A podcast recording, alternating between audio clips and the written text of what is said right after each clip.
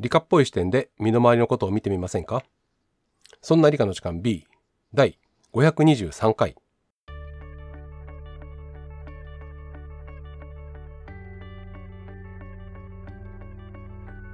そんな理科の時間 B お送りいたしますのは吉安と香りです。よろしくお願いします、よろしくお願いします。えー、まさとさんはお休みですおやすみです。で世の中は世の中は、なんとなく夏休み感がね。マジで？まだ電車の中混んでるよ。大人はねあんま関係ないんですけど。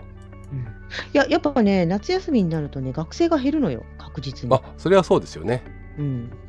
だから、うん。休みか、休みですよ。と思うんだけど、あんまりまだそれを感じない。うん。で今回は8月の天文現象のお話なんですが、はい。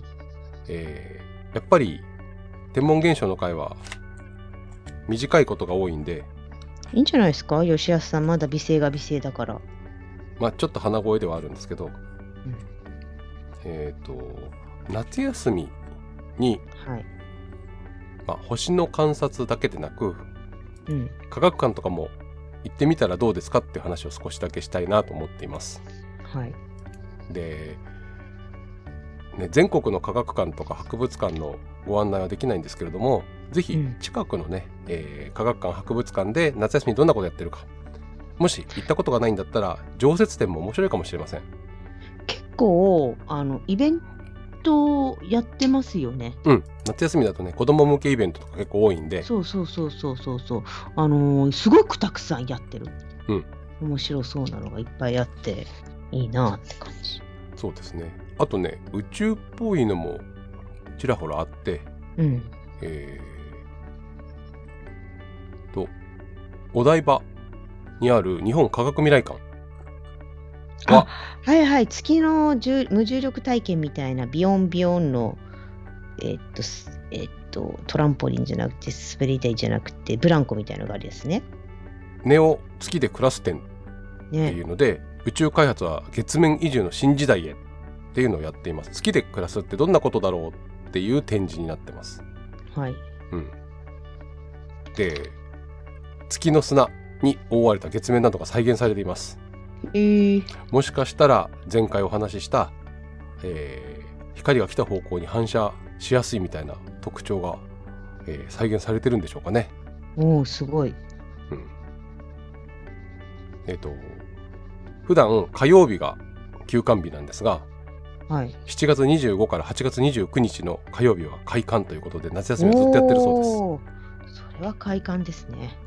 うん、あと大きいところだと科学博物館、えー上野にある国立科学博物館は、えー恐竜ではないです。夏の企画展。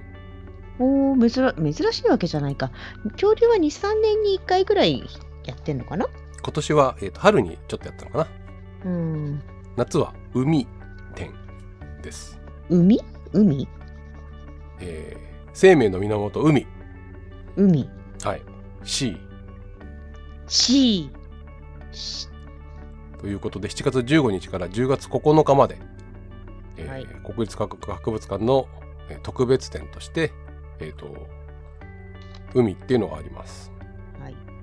でちょっとね詳しく見てないんですけどあのウェブサイトによるとどうして地球には水があるの？っていう海が誕生した話。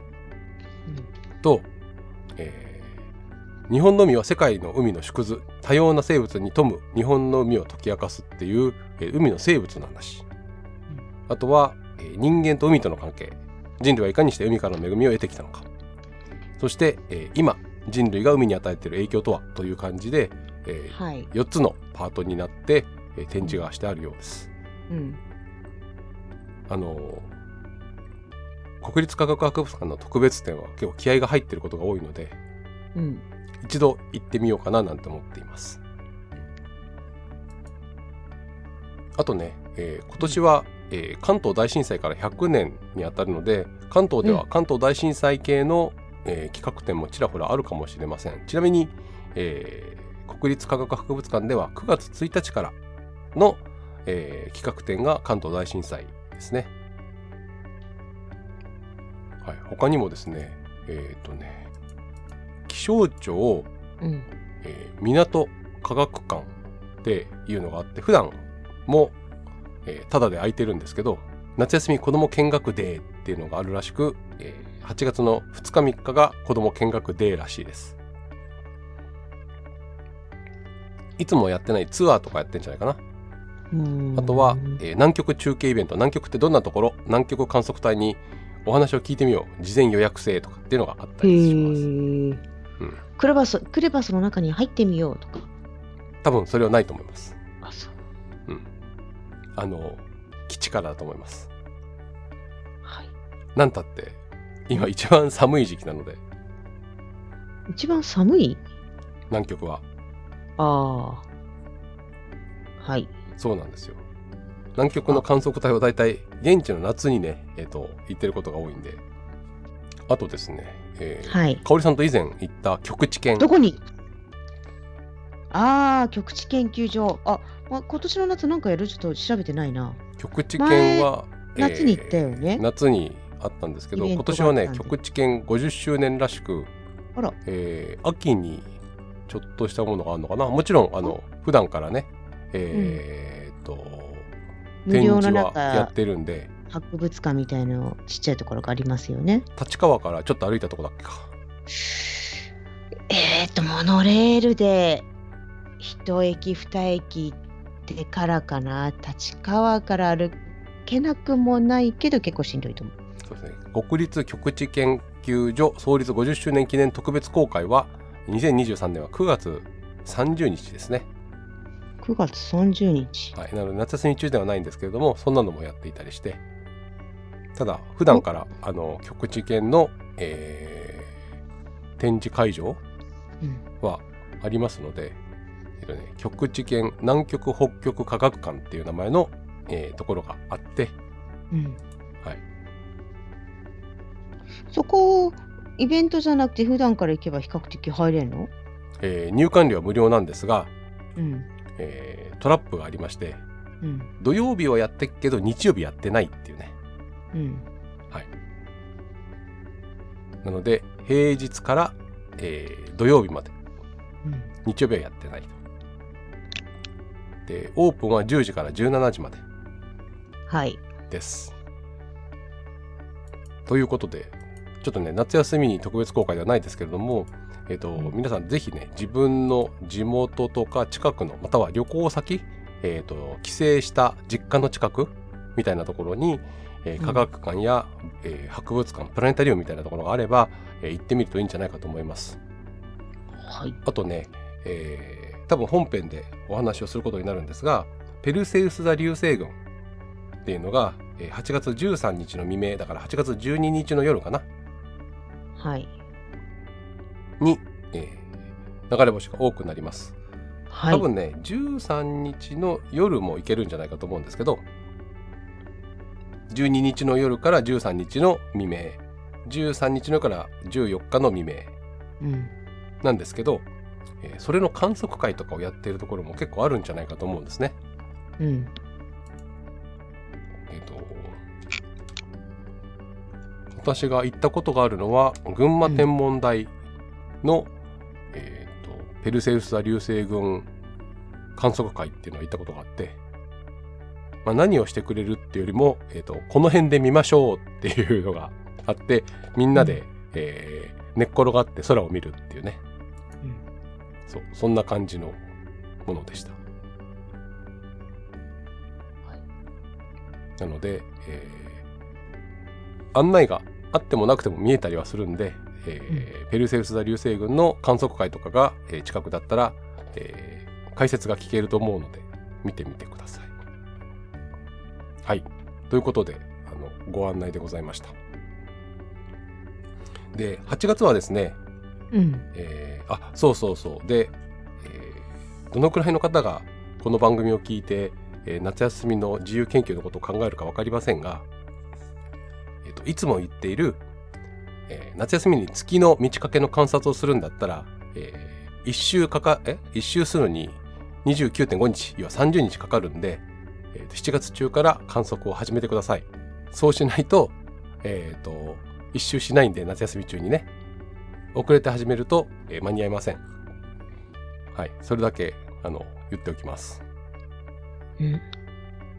月の観察で、えー新月から満月までとか満月から満月までとかこう、え観測するとなると、えーえっとね、8月は8月2日が満月なんですよ。で8月31日も満月、え1ヶ月に2回満月があるんで、えーと8月2日から始めれば8月31日にもう1回満月が来るっていう1週分観測ができるんですけどこれを夏休みの自由研究どうしようかなって言って8月の5日ぐらいにそうだ月の観測をしようと思うと1週分の観測ができないうちに夏休みが明けますと。なので気をつけてくださいね。はい。はい、えーでは本編の方で、えー8月の天文現象のお話をしたいと思います。はい。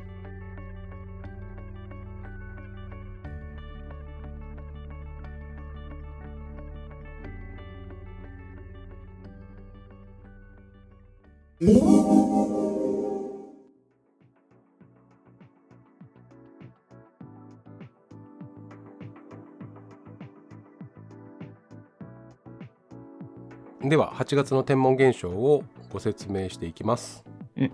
8月はですね、えー満月が2回あります、え1回目の満月は8月2日。うん。2回目の満月は8月31日。でえー8月31日の満月は、えー今年で一番地球に近いいや大きく見える満月。うん。まあスーパームーンと呼ばれることもあります。で新月は8月の16日です。で、えーペルセウス座流星群という、えー最も見やすい流星群の一つね流れ星が多い日うん。っていうのが、えー8月の13日の未明っていうのが、えーピーク未明っていうのはあれね、えーその日が始まって夜が明ける前が未明ですけど、うん。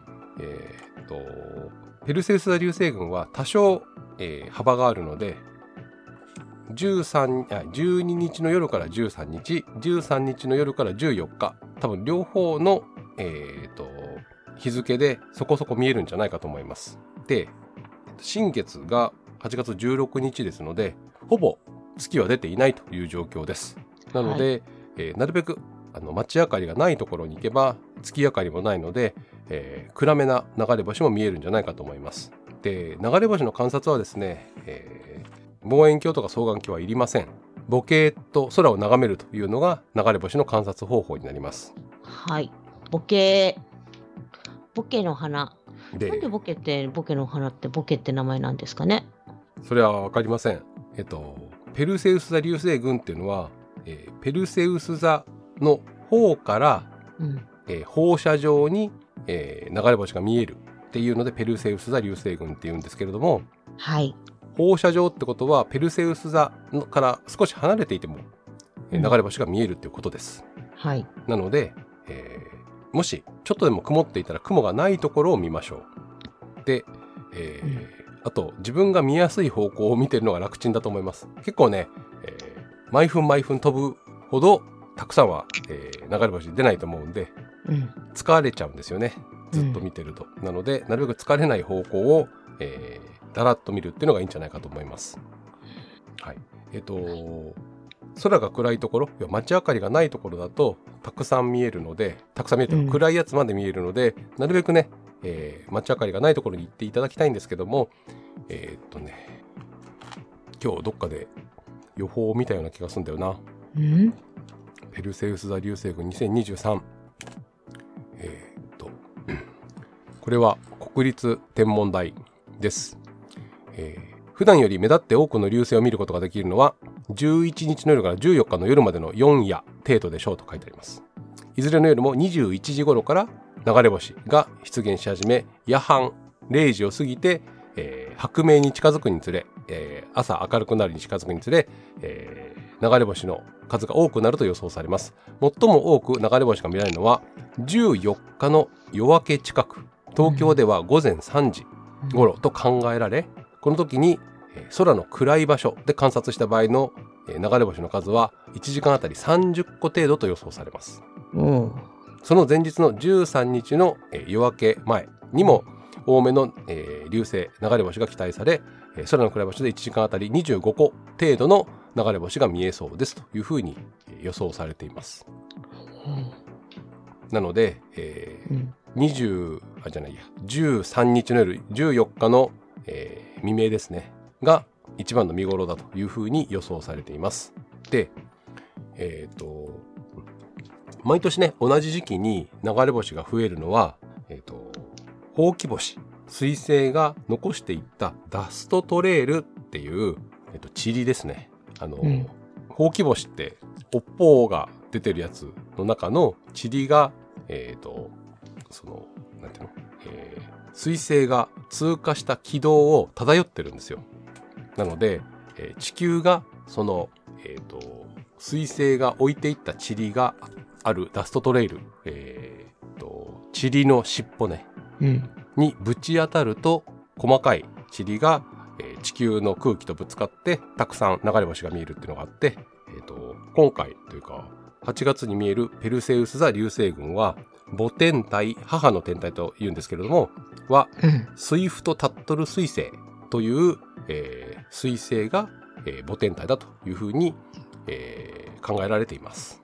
なので、えー地球がねこういうダストトレイルが濃いところを、えー通り抜けるときに毎年同じ時期に、えー流れ星が多い日があってそれを流星群が、えーの活動が活発な日とかっていう言い方をします。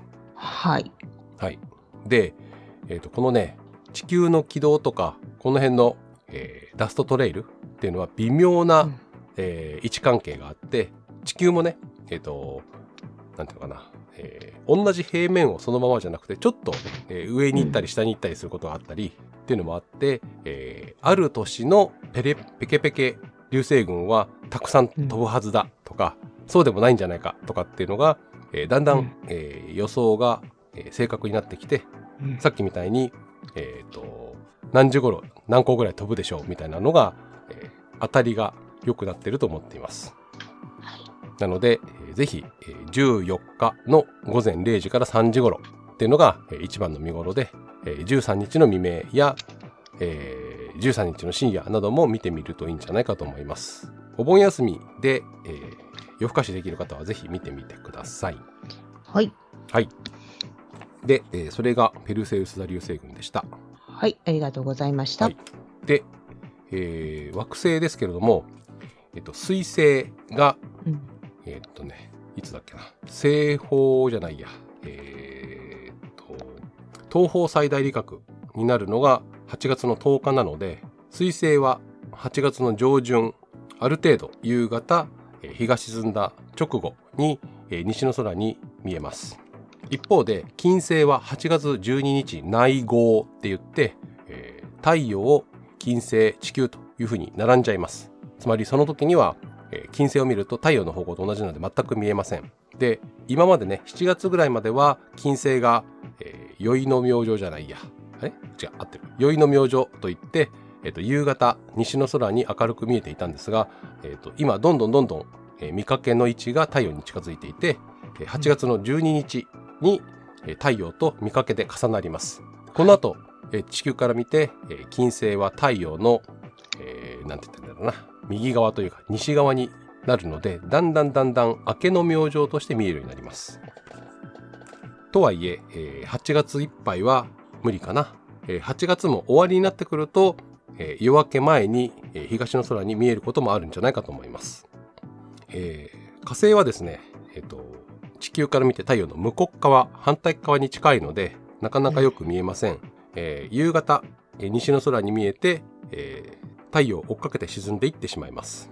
一方で、えーと木星は夜10時頃、えー出て、えーと朝まで見えると。なので夜明けぐらいに、えー南中するぐらいかな。うんで土星がちょっと見頃です。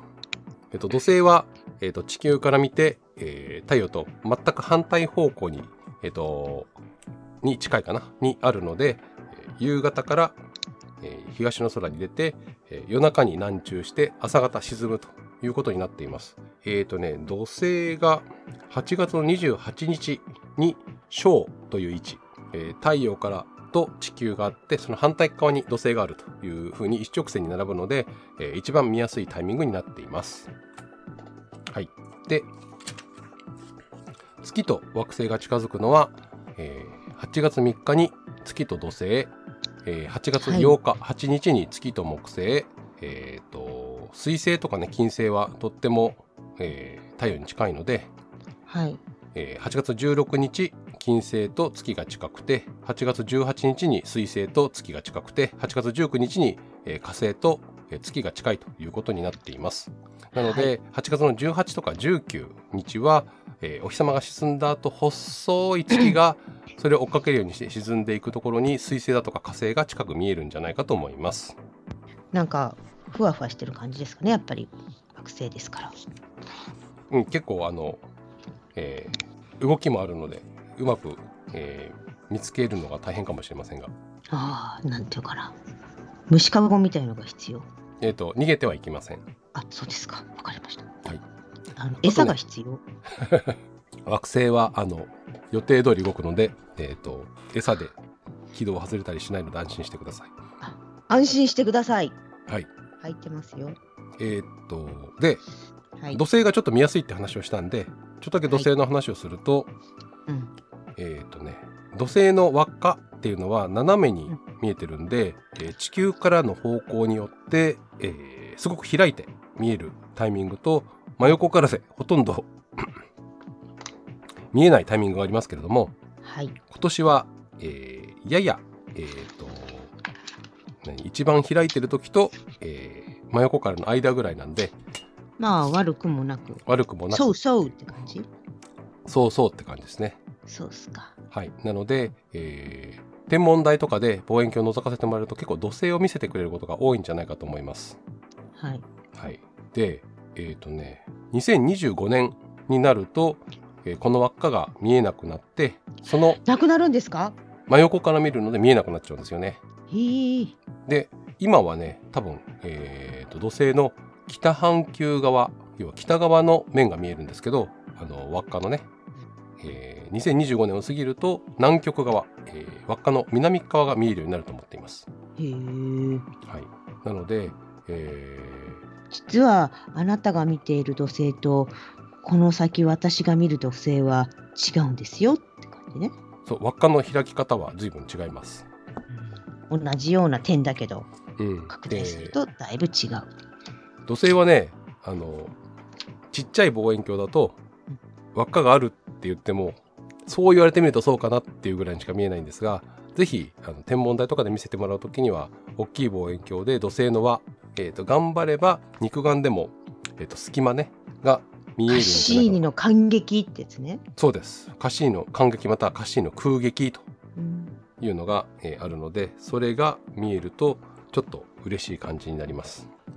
昔ガリレオ・ガリレイが土星を見た時は、まあ、望遠鏡の性能もあんまり良くなかったからうん、なんだっけみ星が三連に連なってるように見えたとかなんかそうですね。図がありましたよね。あの丸いのに、えー、と丸い耳がついてるっていう感じのだからスケッチあるが残ってます程度角度がついてたのかな？その時には角度がついてたんじゃないかと思うのとついてて幅を持っていたから余計にそのちっこいあの団子三兄弟になってたわけだよね。うん、あとはやっぱり、えー性能の問題もあってガリレオ・ガリレイが使っていたのは4センチぐらいの口径の望遠鏡なので見えたとしてもカッシーの感激が見えるほどの解像度はなかったと思いますしあまり感激はしなかったですね。そうで我々はねそもそも土星に輪っかがあるって知ってるからうん、ぼんやり見えてても、えー、とあれは輪っかだなって思うんですけど全然知らないで見た人がどう見えるかはなかなか難しいなと思います。うんはいまあ、そうね。どう見えるんですかね。えっと、私が自分で作った、えー5センチの口径の、えー手作りって言ったら変ですけどキットの望遠鏡ね。あれ？なんか大人の価格だっけ？私が作ったのは、えーコルキットっていうあのキットで売ってるやつです。大人の科学とかあと国立天文台監修のやつとかで、えーパチパチってはめると天体分岐ができる、えーできるものもあります。はい。そういうのでも土星はちょっと他の星とは違って、えーなんていうのかな、えー串が通ってる感じには見えましたうん。うん、あとはね木星の模様とかも、えーちっちゃい望遠鏡だと模様は見えるかな見えないかなあるような感じもするけどなっていう感じですけどだんだん口径が、えー直径が大きくなるとね、うんえー、とそのしましまがよく見えたりするっていうのがあります。はい。はい、なので、えーぜひね、えー夏休みとかいいタイミングなので土星の観察とかするといいんじゃないかと思います。はい。はい、あと、えー天文現象的には天文現象ではないですね、えー8月の22日はい。が、えー伝統的七夕旧暦の七夕ですね、うん。えーさっき言った、えー8月の16日が新月でこの日が旧暦の7月1日なので、えー伝統的七夕は8月の22日になります。うん。で上限の月よりもちょっとだけ前の、えー半分ぐらいの月、えーとそれでも少し欠けてる感じかな、うんの月が、えー夕方太陽を追っかけるように、えー西の空に沈んでいくというのが見られるはずです必ずね、えー伝統的七夕は、えーと旧暦でいうと7日なので半分ぐらいの月が太陽を追っかけて沈んでいくということになるし、えー今のね、えーと7月の7日っていうのは関東地方だと大体梅雨時期じゃないですか。それに比べて8月の後半の伝統的七夕の時には、えー梅雨時期に比べれば晴れてる日が多いのでうまく見えるといいんじゃないかななんて思います。はい。はい、ということで、えー夏の、えー星空ですけれども伝統的七夕ということで、えー伝こ統的七夕は夏の星空ですか？うん、旧暦の7月は夏の星空ですね、そうん、じゃないとベガとアルタイルが見えないですからねと、ほら散歩に行ってるかもしれない。何？だから見えなくなってるとか。ちょっとそこまでお出かけ。なので、えー、と8月の、えー星空だとはい。空が暗ければ、えー天の川が見えます。はーい。で天の川の両側に、えー、こと座の部が、えー、鷲座のアルタイル、えー織姫星と彦星ですねはい。があって、えー白鳥座の尾っぽのところのデネブと合わせて夏の大三角と呼ばれています。はい。で、えー冬の星座はほとんど見えなくなってしまって、うんえー、と西の空には、えー春に見えていたえっ、とね乙女座のスピカ牛飼座のアルクトゥールスなどが見えるんじゃないかと思います。えーき北の方はですね、えー、と北斗七星とカシオペアが両方見えるタイミングかな。はい、そんな感じになっています。えー、とはい南にはですね、えー、とサソリ座が見えるので、えーアンタレスという赤い星を探してみてください。サソリの心臓だっけ？そうですね、サソリの心臓と呼ばれています。はい。はい、その辺が見やすいところで、えーあと、えっと、何？十二星座でいくとサソリ座、イテ座、ヤギ座みたいなものが、えーある程度見えるというのがこの時期かなと思います。おい。はい。ということで夏は夜の時間短いですが、でもね、あのーちょっと涼しくなる感じがあるから、うん、外出ると気持ちいいですよね。そうですね。あの梅雨明け最近劇的に暑いんですけど、あれ？梅雨、関東はまだ開けたって言ってないけど、一応なんか東海とか近畿は開けたらしい？はい、この配信の時には関東も明けてるでしょマジで？うと思います。本当に？はい、本当に？本当です。分かった。じゃあ信じて。もうちょっと前にね開けるのかと思ったらやっぱり一度、えー梅雨前線が南下して南の方に行ってしまったのでなんかね、読めないね。読めないですね。あとね、えーもし流れ星とか流星群を見て、えー夜遅くまであの星空を見てると、えー星の位置が変わっていくのがわかると思うので見てみてください。さっきもちょっとお話しした木星が出てきたりするので、えー木星夜10時過ぎないと出てこなくて、えっと、深夜になると東の空に見えると思うので木星とかが確認できたりするんじゃないかと思います。はい。あとはだんだんね秋冬の、えー星座も、えー夜明け前までに少しずつ、えー出てくるのでその辺も確認できるといいんじゃないかと思います。はいということで今日は、えー8月の天文現象を、えーお話ししてきました。はいはい。あなたは、話し忘れたことないかな？あそうだ一つえっ、とちょっと前にうん。雨量計の話をしたことがあるんですけれども、えっと、20センチぐらいのこう円筒のところで水を集めてそれを、えー、上後みたいなもので獅子おどしみたいなものにそうそう流し込んで、えー雨量を探るとあー雨量を測るという話をしたと思うんですけれども、うん。えっ、とコメントいただきまして、うん。えっと私が1回型ってなると1ミリの雨が溜まったっていうのと同じだっけなってお話をしたんですけれども、えっと、0.5ミリで1回型っていうのが、えー、獅子落としの動きでした。ほう。えっ、とね決、まってんの？えーこの、えーと、ほとんどのやつがそうなってるんじゃないかな。今、獅子おどしって、えっ、と、竹でできた獅子おどしはいっぱいになると、えーなんていうの？水がジャバーって出て、カタンってなるっていうタイプですけれども、うん。あの雨量計で使ってる獅子おどしはちょっと違っていて、竹でできてないの？竹ではできてないんですけどあ、えっ、とね、もうプラスチック？金属の多分ねステンレスの、えーマスがくっついてる感じで段っていう大きさ説明するのがいいのかな、えー三角定規あるじゃないですかはい。60度直角30度の二等辺。直角二等辺じゃないやつ直角三角形の方ね。直角三角形で60度30度になってる方ねはい。あれを、えー、と2枚用意してはい。机に、えー、と並べて、えーとはい一番短いものがくっつくように、えーとはい並べると、えーすごい長っぽそい三角形に長っぽい三角形になりますよね。はい。でそれの右側左側それぞれのところが、えー、とマスになってるようななんて言ったらいいんだろうなちりとりを背中合わせに2つくっつけたようなマスが使わうんうんれています。うんうん。あの、いいうん。うーん。なので少し溜まると、えーカタンってなって反対側のちりとりに水が溜まってそこに溜まるともう一回反対にカタンってなるっていう感じなので、えーとうん2回分1往復すると1ミリ分の雨が降ったっていうことになります。えーっと、ちょっと待ってね。直径が20センチぐらいで、えーっと、面積は 10×10×3.14 で、だいたい300平方センチに、えーっと、1ミリ溜まるから、えー30ミリリットルかな？結構な雨。そう、だから15ミリリットル、えーっと、大さじ1杯分のえー雨が溜まると、その獅子おどしが片方にカタンってなって。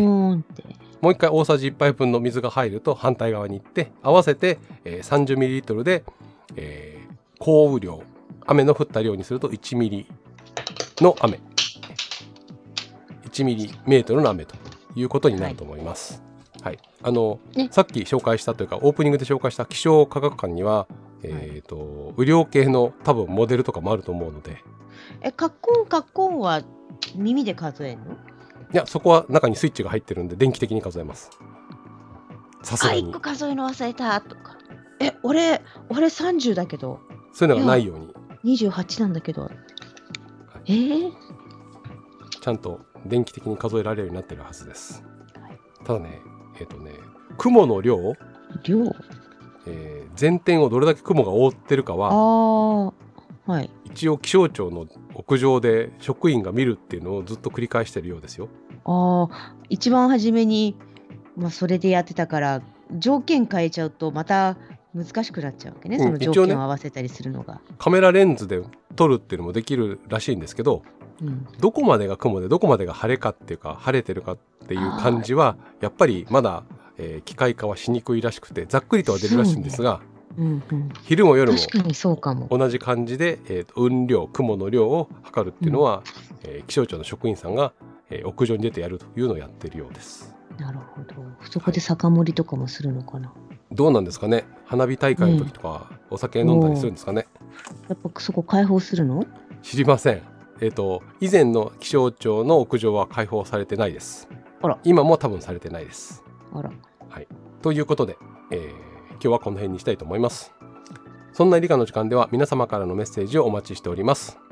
メッセージの宛先はメールアドレス理科アットマーク 0438.jp rika アットマーク数字で 0438.jp です。また「そんないプロジェクト」というグループでえーこの番組の他にえーそんなことないっしょ、そんない雑貨店などの番組を配信しております。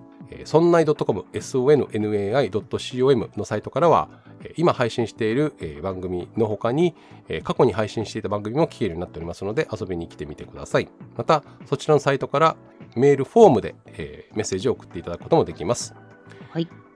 そんなプロジェクトのメンバーはですね、ラジオトークやスタンド FM で、えー音声配信行っているのもありますので、そちらもチェックしてみてください。よろしくお願いします。よろしくお願いします。はい。ということで、えー次からもう8月ですが、えーえ？皆さん暑さに負けないように、えー健康に過ごしましょう。はーい。ということで、えーそんな理科の時間第523回お送りいたしましたのは吉安と香りでした。それでは皆さん次回の配信でまたお会いしましょうさようなら